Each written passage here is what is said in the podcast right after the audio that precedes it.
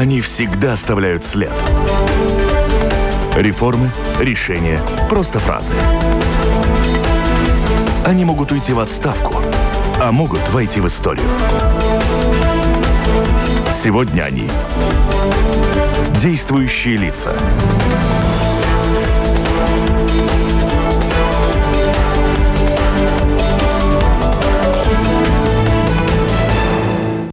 В эфире Латвийского радио 4, программа «Действующие лица». У микрофона Юлиана Шкагала. Помогает мне сегодня коллега, журналиста Русделфи ЛВ Кристина Худенко. В гостях у нас министр внутренних дел Кристоф Секланс. Добрый день.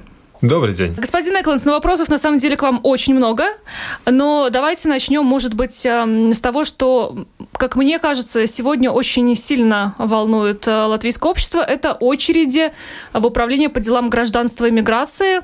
Очереди огромные, и э, истории в социальных э, сетях, где люди описывают, сколько им приходится ждать для того, чтобы получить паспорт или ID-карту, огромное количество. И, ну, на самом деле выглядит так, что сейчас для того, чтобы попасть, э, нужно ли ехать либо в другой город, либо уже рано утром становиться в живую очередь, либо ждать полгода э, в лучшем случае. Но вот как эту проблему собираетесь решать, учитывая, что с 1 января у нас еще обязательным документом станет ID-карта, как ее получить, не очень понятно. Uh, да. Не могу не согласиться, что проблема в данный момент по МЛП у нас есть э, в связи с э, выдачей документов. Это факт. Но это, можно сказать, запланированный факт э, с того аспекта, что в соответствии с законодательством Евросоюза определенные документы выдаются на определенный срок. И так как 10 лет назад всем удачно выдали первые ID-карты, то, конечно, сейчас у нас подошли, опять же, эти 10 лет, и, и мы столкнулись с проблемой, что большинству жителей Латвии необходимо выдать, выдать документы. Плюс к тому, всю эту проблему, конечно, заострила ситуация с ковидом, где, конечно, ПМЛП также болели, как и все остальные. И э, это очень повлияло на, на скажем так, капацитет э, институции и управления и э, они пытаются сейчас с этим справиться. Э, будет ли какие-то еще впредь э, улучшения? Будут улучшения в, виде улучшений процесса самого выдачи документов, общения с э, людьми, с жителями, э, с посетителями, инфор, э, методах информ, э, подачи информации о том, где есть очереди, где их нету. И тут я должен сказать, что и согласиться, и не согласиться, как уже говорил, да, однозначно в целом, если смотреть, сейчас есть очереди. В тот же момент могу сказать, что есть много случаев, где люди за 10-15 минут стоя, именно стоя, э, надо стоять в очереди столько э, времени. Счастливчики. Счастливчики, потому что, наверное, это или те люди, люди, которые реально счастливчики, или те, которые немножко больше или чаще э, коммуницируют э, с управлением, интересуются, как э, продвигаются эти вопросы, как, в который день лучше приходить, в которое время лучше приходить. И, э, и именно в этом аспекте мы видим еще одно улучшение, что будет э, интерактивная возможность следить следить за реальной э, очередью, насколько она длинная, большая. Я каждый день, когда еду на работу, э, я проезжаю два э, отделения э, по МЛП. И очень хорошо вижу, что есть и правду. Одно утро там стоит человек 50, и надо даже 100 а в другой утро едешь, там 5-10 человек максимум. Вот это и есть то, что э, те, которые интересуются, находят информацию, когда лучше прийти. Которые не настолько интересуются, а как мы сейчас знаем, есть возможность и записаться, и что, конечно, тогда у тебя более уже через долгий срок, или можешь идти на следующее утро, если это хорошее утро. А вот хорошее или нет, это позвони по МЛП и узнай. Знаете, вот я возвращаюсь к тому, что вы сказали, э, мы уже обсуждали в комиссии, в одной из комиссий Сейма тоже этот вопрос обсуждался. Есть определенная цикличность, и было известно заранее, что в этом году будут такие очереди. Но можно же было к ним подготовиться, если знали. Но вот у меня лично не укладывается в голове, если знали, почему ничего не предприняли?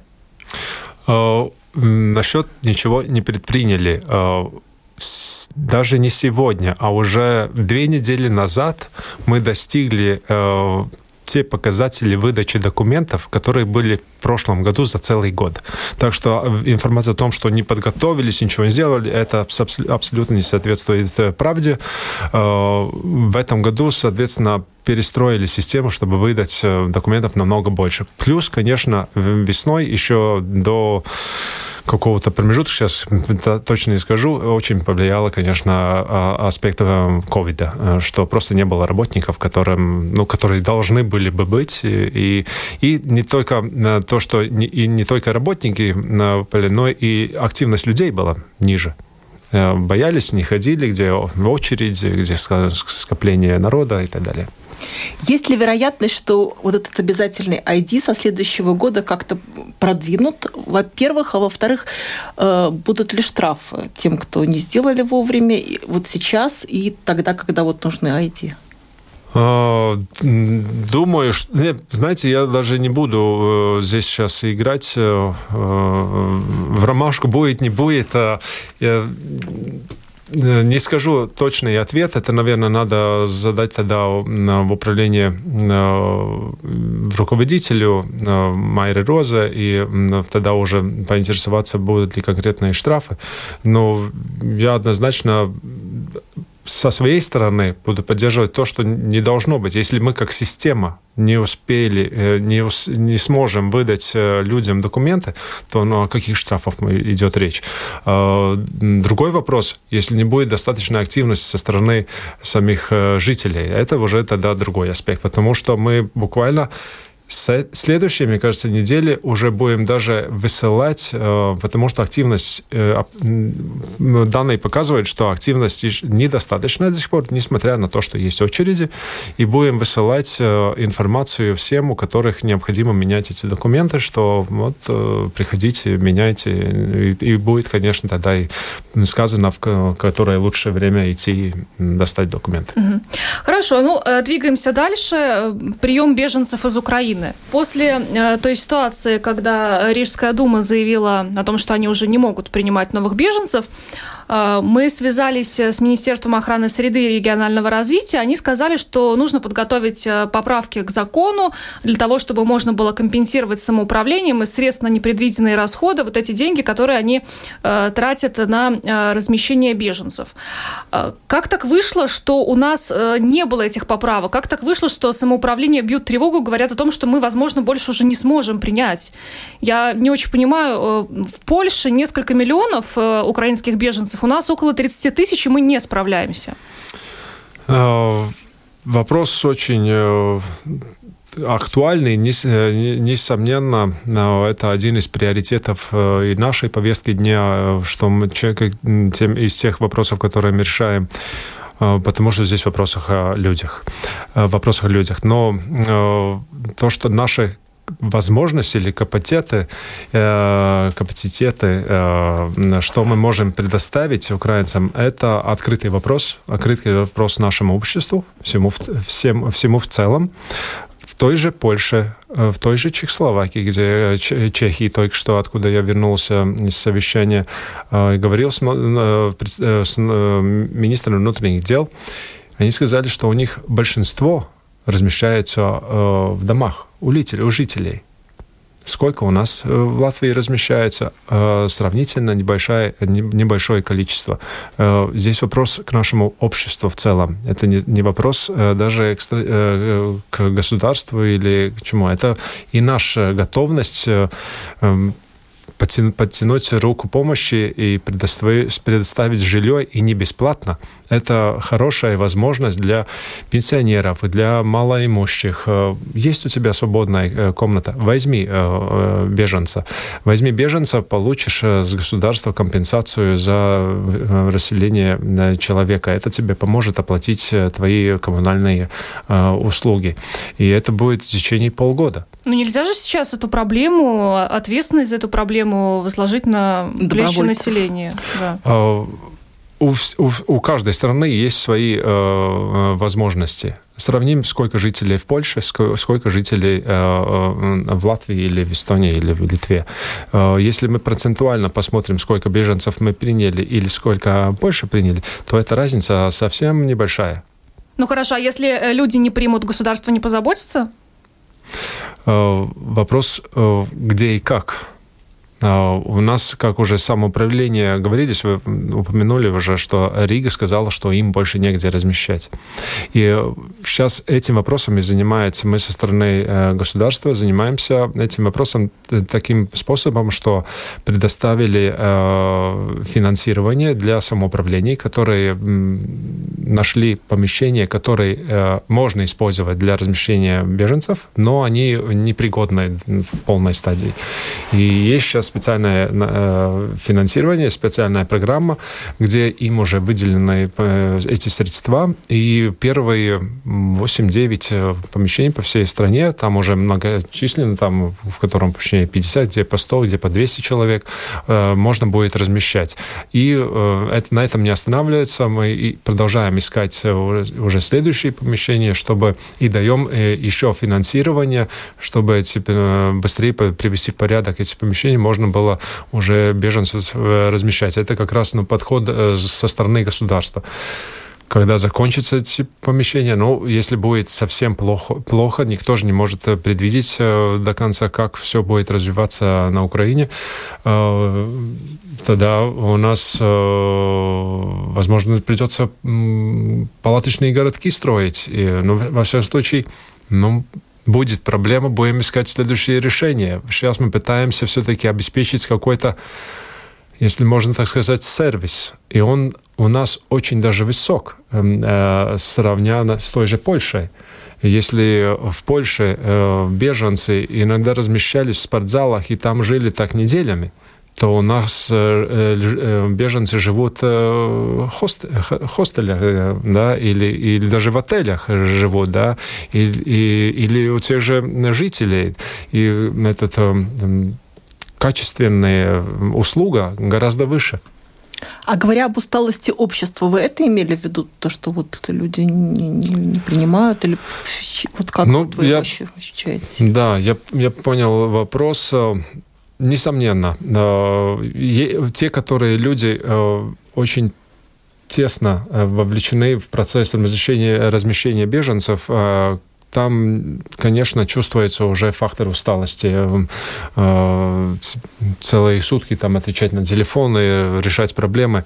Это не психологически, эмоционально и даже физически трудно. Тем более в такое долгое же время. И многие все-таки здесь и психологический тот аспект, то когда это все началось, думали, ну, хорошо, месяц, ну, полтора-два. Но тут э, уже скоро четыре будет, э, и абсолютно ясно, что даже через полгода ничего не, не закончится, не остановится. И это меняет во многом отношения, мышление. И как я уже говорил в предыдущих каких интервью э, и совещаниях, необходимо переходить от этой эмоциональной помощи на профессиональную работу. Это надо воспринимать уже как э, обязанность, как работу, и к ней а, относиться уже соответствующим ресурсам, что, во-первых, человеческим, во-вторых, финансовым. Поговорим э, про беженцев, но уже про других. Да, вот эта история с иракскими беженцами, которые застряли там между, можно сказать, границами, долго сидели, и европейские структуры сигнализировали, что нарушаются права человека. В каком состоянии сейчас эта ситуация? Они, там вообще никого нет? Или все-таки кто-то где-то там еще гуляет между границами? И э, следующий вопрос. Вот сейчас прогнозируют, э, возможно, голод где-то будет в Азии, в Африке. Есть ли такая вероятность, что, что опять будет волна беженцев, гонимых этим голодом, и они опять могут могут там застрять, и как-то вот к этому есть какая-то подготовка, хотя бы психологическая? Ну, как мы знаем, во всех сферах самую лучшую подготовку э, обеспечивает учение или занятие, занятие или подготовка к какому-то вопросу уже эти первые потоки уже не беженцев, а это уже, не знаю, ну, мы очень хорошо знаем, почему эти люди появились у, белорусской границы. Это определенный вид войны, э, гибридной, гибридной атаки на нашей страны, что искусственно людей привозили, толкали на границу и переталкивали через границу. Ну, там ничего не поменялось, у нас по-прежнему очень непредсказуемый сосед.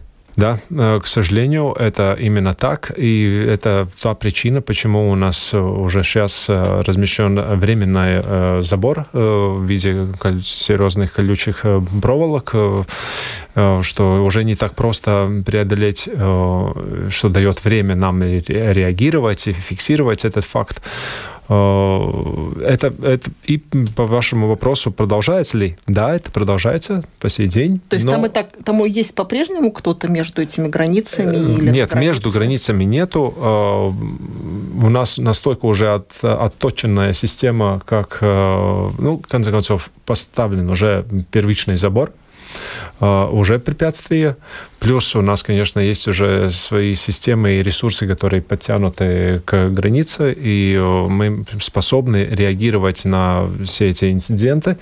И э, вторая сторона это тоже чувствует. Это причина, почему у нас мизерное количество, буквально за день пару штук случаев, э, когда есть попытки пересечь границу. Но тогда, соответственно, уже наши пограничная служба реагирует, это становится с другой стороны и не позволяет уже пересекание э, границы. А вообще с забором, что в принципе со строительством забора на восточной границе? А в принципе у нас продолжается целенаправленная работа. Сейчас уже проходят последние замерочные и работы, и работы по как же правильно сказать, удалению леса или распи... выпилки леса, выделки. Э, и забор до конца года уже будет первые, первые промежутки забора, а до конца э, следующего квартала, э, конца, э, конца квартала следующего года будет уже практически установлен весь, э, весь забор, но это будет первая такая, скажем так, механический забор, а дальше уже пройдут, пойдет уже работы по выстройке всей инфраструктуры, там целый ряд всяких мероприятий. Это займет еще более время, вплоть до еще года. Э, но первый забор у нас будет уже в конце следующего, в начале следующего года уже будет у нас полностью установлен забор во всех эм, актуальных пунктах, чтобы уже нельзя было или, и, или было бы еще гораздо сложнее пересечь его. Но проводятся ли расследования вот этих случаев, о которых сигнализировал Евросоюз, там и с собаками, там и какие-то вообще страшные дела писали? Э, в таких э, были расследования, да. Э, у нас было несколько даже сигналов о, о том, что не все происходит, как должно быть в такой цивилизованной, цивилизованной стране, да. И, но ни один из случаев, хотя это были мультисекторные, можно сказать, даже проверки, не подтвердился такие, при, во всяком случае, не заведено ни одно дело, и никто не осужден, но это показывает, что все-таки, если правоохранительные э, институции интересовались и не нашли причину, значит, и не было повода для того, чтобы что-то сделать. Но продолжаем с этим вопросом работать, и э, через месяц э, у нас даже приезжает Евросоюза комиссар э, и будет этим вопросом интересоваться. Ну, так что он остается, скажем так, руку на пульсе держит и Европа, и наши правоохранительные органы. Поскольку мы заговорили про непредсказуемость соседа, каковых у нас два, про бомбоубежище, Кристина.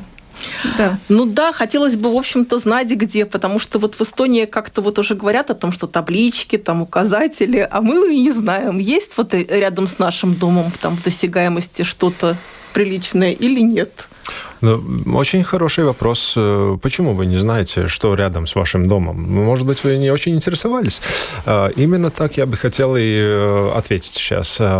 Во-первых, э, не будем разрисовывать слишком э, в густых красках э, ситуацию э, и говорить о том, что у нас будут сейчас бомбоубежища. Это очень специфическое строение, очень серьезное, очень дорогое, не только в постройке, но и поддержке, и, и, и ну, содержания, не поддержки, да, содержания, это не так просто. Но потому будем э, говорить о убежище. А это и вправду э, необходимо, и необходимо для, желательно для каждого, но, к сожалению, э, абсолютно однозначно это для каждого не будет доступно никогда. И не было никогда доступно, и даже в далекие советские времена, когда у нас ресурсов на это выделялось просто космос. Даже тогда только говорилось о том, что есть ну, сейчас мы уже уточняли, там все эти цифры немножко все время плавают. Но в любом случае эти цифры все плюс-минус сходятся к одному, что более чем на 5% населения э, убежищ не было всех видов убежищ, и бомбоубежищ, для атомных в том числе, и, и а также радиоактивных убежищ. Под любой пятиэтажкой мы знаем, что есть подвал. Это в советское время эта пятиэтажка строилась с такой целью, что в подвал можно будет использовать как убежище от радиоактивной пыли, осадков и так далее. Кто нам мешает сейчас спуститься в свой подвал и определиться? А вы знаете, немногие в собственности в частной. Эти ну, подвалы у нас, например. Я вот общалась некоторое время назад э, с Э, вашим теперь уже, получается, бывшим коллегой из Государственной пожарно-спасательной службы, я не помню фамилию. Но да. суть того, что он мне сказал, была такова, вот относительно этих подвалов. Но там же нужно со стройинспекторами изучать, э, какую нагрузку эти несущие стены могут выдержать, потому что они уже стоят сколько десятков лет. То есть mm-hmm. они тоже могут быть небезопасны. Mm-hmm. Эти подвалы могут стать одной большой могилой для всех, ну, в случае, если, не дай бог, там туда что-то прилетит. И к тому же, я говорю, они многие приватизированы. Мы... Вот у нас, например, в доме просто ну, что-то там есть, там какая-то деятельность, но это частная владение. Э, думаю, что когда будет реальная угроза, конечно, эти частные владения станут общественными владениями, и все будут э, использовать их по, скажем, необходимости, а не по, может быть, цели, которые они используют до того. Э, вы говорите с моим коллегой, я представляю приблизительно, кто из них мог быть, так как знаю всех там, но это было с того, что мы начали. Не будем говорить о бомбовых убежищах, будем говорить об убежищах. Да, это большая разница. И э, определиться э, по нагрузке от какой бомбы? От 100-килограммовой? От 500-килограммовой, а тонны или от 5 тонн, да, которые доступны. Ну, опять же, это все настолько э, релативно, э, релативно это будет, правильно? Да, э, сравнительно. Но, сравнить, это все настолько сравнительно, э, что будем говорить о том, что э, будет грех, если не будем использовать тот потенциал, который у нас есть. А у нас есть целый ряд зданий, у которых есть подвал. Давайте определяться, есть там вентиляция, нет вентиляции, что там находится. За, за, три недели, за три дня, за неделю максимум мы можем отсюда, оттуда выбрать э, все лишнее, чтобы там можно было зайти столько людей, сколько могут там по определенным критериям э, размещаться. А кто должен с этим определиться? А вот с этим определиться у нас э, сейчас э, есть письмо от Министерства экономики о том, что мы должны со службой пожарной охраны гражданской обороны должны определить критерии по этим убежищам. Что там должно быть, каково, каково должно быть, что и как. Исходя из этих критериев, вместе БВКБ, вместе Būvniecības контролс биройс, вместе с Бувалдем самоуправлениях будут обследовать будет задание обследовать все э, подвалы и определяться тогда, исходя из этих критериев. Можно их использовать, нельзя их использовать. Если нельзя, то можно ли это в какой-то отрезок времени или чисто тех, технически э, сделать или нет, чтобы там была вентиляция, чтобы там была, возможно, доступна вода, там, ну, другие средства и так далее. Сколько там входов, в конце концов, на сколько людей. И тогда будет причина клеить э, марки на стены. Э, то, что мы видели в Эстонии, к сожалению, это тоже немножко у нас э, в этом смысле эстонцы молодцы, немножко так пиарщики, а потому что э, эта работа в Эстонии тоже не проделана. Но они наклеили на стенах красивые наклейки, что ну там, что они правы они показывают, что там есть убежище. Да, вопрос, какой первый момент, это не важно. Мы не готовимся к атомной войне. К ней вообще, мне кажется, невозможно подготовиться. Но мы готовимся к первым рискам и э, используем то, что у нас под руку, э, под руку. Да? И это актуально, чтобы мы каждый были готовы реагировать любой. И потому задавал вопрос, э, почему вы не знаете, что у вас 300, потому что э, доступное убежище только то, которое максимум на расстоянии до 500 метров. Это означает, что вам с собачкой или даже без нее надо прогуляться 500 метров по радиусу и определиться, есть где-то и вообще потенциал э, побежать и спрятаться. Но если нет, тогда заблаговременно принимаем решение, что мы покидаем большие города, извините, где-то под э, Усмас Эзерс или э, Разнес Эзерс никто бомбить не будет э, в любом случае. И определяем свои риски, думаем, и э, надо быть, если так можно сказать, в теме. Вот а... это все нужно было бы описать э, в каких-то брошюрах и бросить абсолютно всем жителям нашей страны в почтовые ящики. Прекрасно. Это сделано уже 10 лет назад э, с помощью брошюры Государственной пожарной охраны, которая была напечатана в, экземпля... количестве миллиона экземпляров и практически была в почтовом ящике каждого жителя Латвии. Можно это повторить? Можно повторить, но если, мы, э, если у меня взрослые люди с большим убеждением говорят, что они ничего не знают, и ничего, тогда и вправду у вас нет интернета, где тот же, э, вся, вся этот буклет, он доступен в нашей э, э домашней странице Государственной пожарной службы, у, у домашней страницы э, Министерства обороны есть следующий буклет. Э, у нас этих буклетов, так с любой страны его возьмите, хоть э, с Украины, хоть в России. У, у, все эта тема-то одинаковая, риски одинаковые, и решения, по сути, одинаковые. Людям надо думать об этом, говорить об этом, интерес, немножко интересоваться.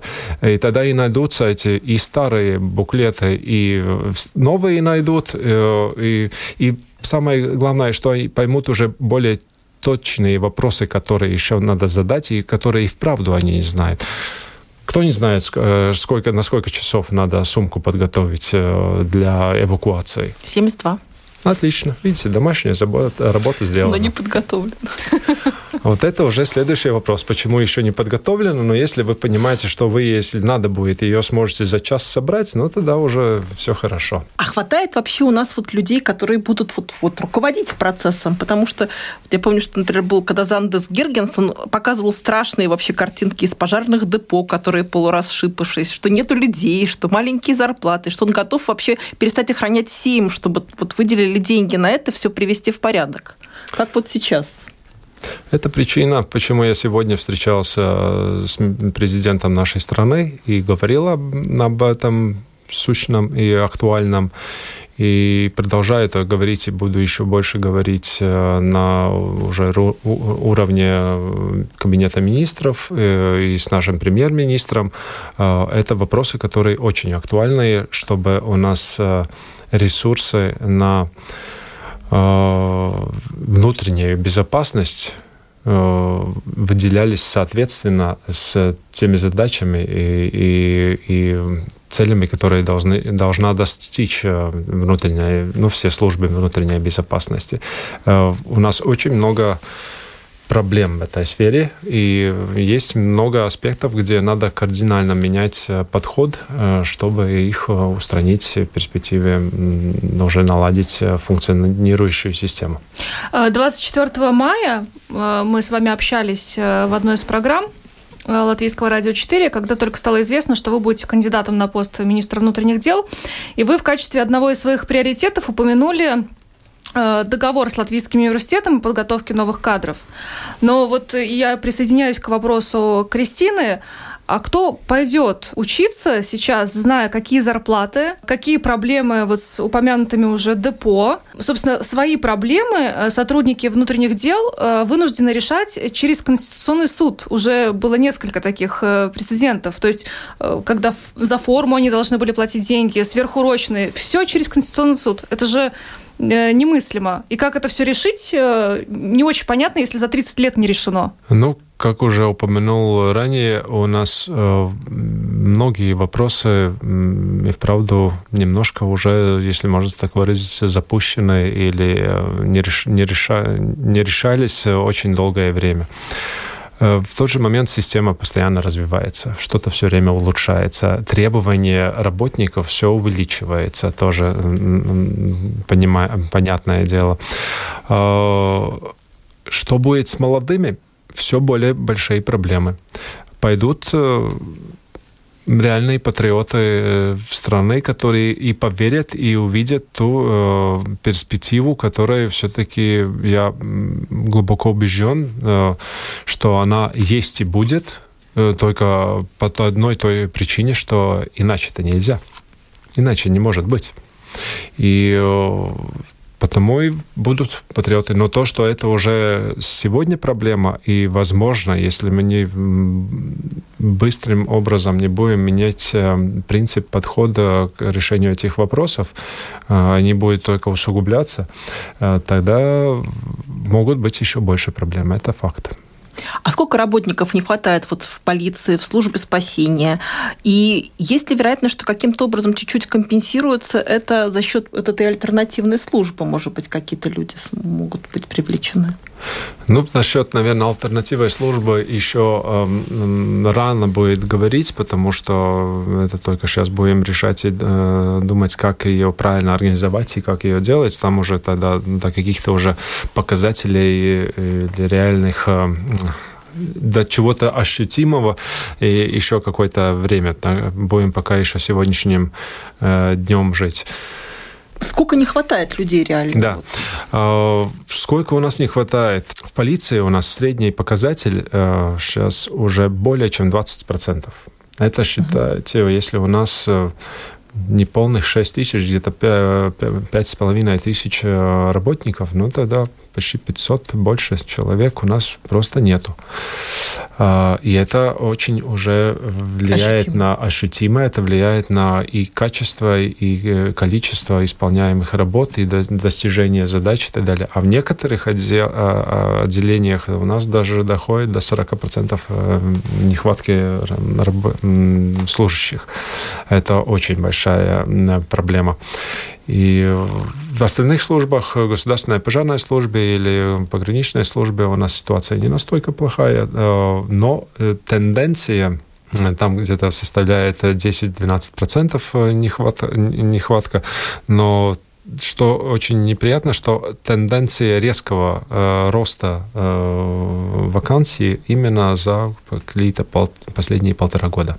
До 15 ноября должен быть снесен памятник в Пардаугове. Мы видели, что происходило 9 и 10 мая, после чего э, ваша предшественница Мария Голубева была отправлена в отставку.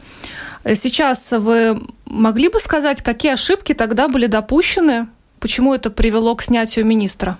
Мое убеждение, что это все все это, вся эта ситуация никак не была связана с тем, что надо было снимать министра. Э, есть службы, которые делают свою работу э, и планируют и так далее, и ничего, даже могу сказать, ничего такого не произошло то, что это эмоционально э, выглядело э, и разрисовали всю эту картину как э, большую проблему, ну, это уже больше вопрос политики, чем практики реальной жизни. Конечно, после, да, так же, как и после любых э, схожих ситуаций, э, был, так, сказать, так называемый разбор полетов, и проверяли, смотрели, э, что, как, что сработало, что не сработало, где были какие причины, из-за чего, даже в нюансах. Потому что иногда этот один какой-то аспект, нюанс может сыграть уже эффект лавины, и, и, конечно, их надо учитывать, что и было сделано, а даже после этой ситуации. И впредь убежден, что мы будем только еще более готовы. Не только действиям, но что я особенно акцентирую всем службам, что наша задача, задача превентивно сработать, превентивно сделать все возможное, чтобы люди не попали иногда даже, иногда даже нехотя не попали э, в ситуацию безвыходную или проблематичную, или где они уже идут э, на перекос с законом, и где уже мы, службы должны принять уже непопулярные решения и действия, и, и однозначно условия среды, в которой мы сейчас находимся, э, требует служб все более активной, более э, резко, резких действий по устранению любых, скажем так, эксцессов, чтобы они не дать им почву разрастись более масштабные проблемы. Но снос памятника это более такое пожароопасное мероприятие, нежели просто 9 э, мая в условиях войны. Как к этому готовятся службы? Э, согласен, это вызов будет э, большой. В тот же момент даже не знаю, что у нас более большой сейчас вызов для э, безопасности нашей страны, снос памятника или э, позволять всем памятникам оставаться и позволять это, э, этой всей а, агитации работать, как она работает до сих пор, и все молодых, э, э, те, которые особенно находятся э, вне э, информационного поля, если можно сказать, нашего, э, с нашей страны или Евросоюза, которые больше слушают э, российские вещательные программы, то мы видим просто результат, что сейчас даже молодежь, которая далеко ничего не понимает, э, почему это даже памятник там стоит и из-за чего э, идут, потому что это интересно, это им не знаю, что еще там кажется. И становятся, сами себе становятся проблемой. Э, потому что им же будет перспектива жить труднее с такой позиции э, в стране. Эм, мы все уважаем наших предков, мы все уважаем, по сути, любых погибших на войне. Это люди, которые иногда делали то, что им приказывали, что они должны были делать, э, исходя из тех обстоятельств, которые уже они попали. И э, никто добровольно, ну ладно, есть у нас, конечно, исключения, но оно, на то и оно и исключение. Э, никто добровольно на войне не хочет не находиться, не воевать, ничего. Э, все желают жить в мире и спокойствии и процветающем обществе. И это основная цель нашей страны, нашего государства – обеспечить это. То, что кто-то со стороны пытается повлиять, э, это и так сказать, если и у них плохо, то, то сразу кажется, что у нас лучше. Ну, с этим надо учитывать, э, что так оно будет, и всегда, наверное. И потому нам надо быть сильным, умным, э, предусмотрительным. Но у вас есть план, как, как вы будете действовать во время разбора? И, в частности, вот сейчас идут обсуждения, что там сделать потом. И вот на том же фестивале «Лампа» много говорилось о том, что вот, ну вот не будет памятника, будут нести весь парк, там, раскладывать цветы везде. И как мы будем дальше там с этим? Как вот это вот дальше все как бы сделать мирным каким-то пространством? Ну, эти всегда должны быть какие-то флаги, за которыми идти. Но это такой флаг на 70-80 метров, сколько он там высотой, этот памятник. А, если нет этого флага, то и движение останавливается. Это главное, что сейчас пытаемся добиться, что все-таки мы здесь создаем нашу страну, все вместе ее создаем. Мы здесь хотим жить и, и хотим жить э, нормально и процветающе. И для этого нам нужна э, целая одинаково мыслящая э, жители и, и но это перспектива, на которую мы идем. С, мы каждый, это даже красиво, что мы каждый разные, каждого свой язык, свои традиции, но у нас должно быть видение одно. И, и та цель и мысль, к чему мы идем, к чему мы стремимся. И э, пока мне вся практика показывает, что та, та путь, э, которую мы выбрали на последние эти 30 лет, однозначно показывает, что э, кто хочет, кто учится, кто работает, тот живет гораздо лучше, чем э, жили когда-либо прежде. Э, и, значит, э, надо всем обеспечить возможность хорошо учиться, хорошо работать.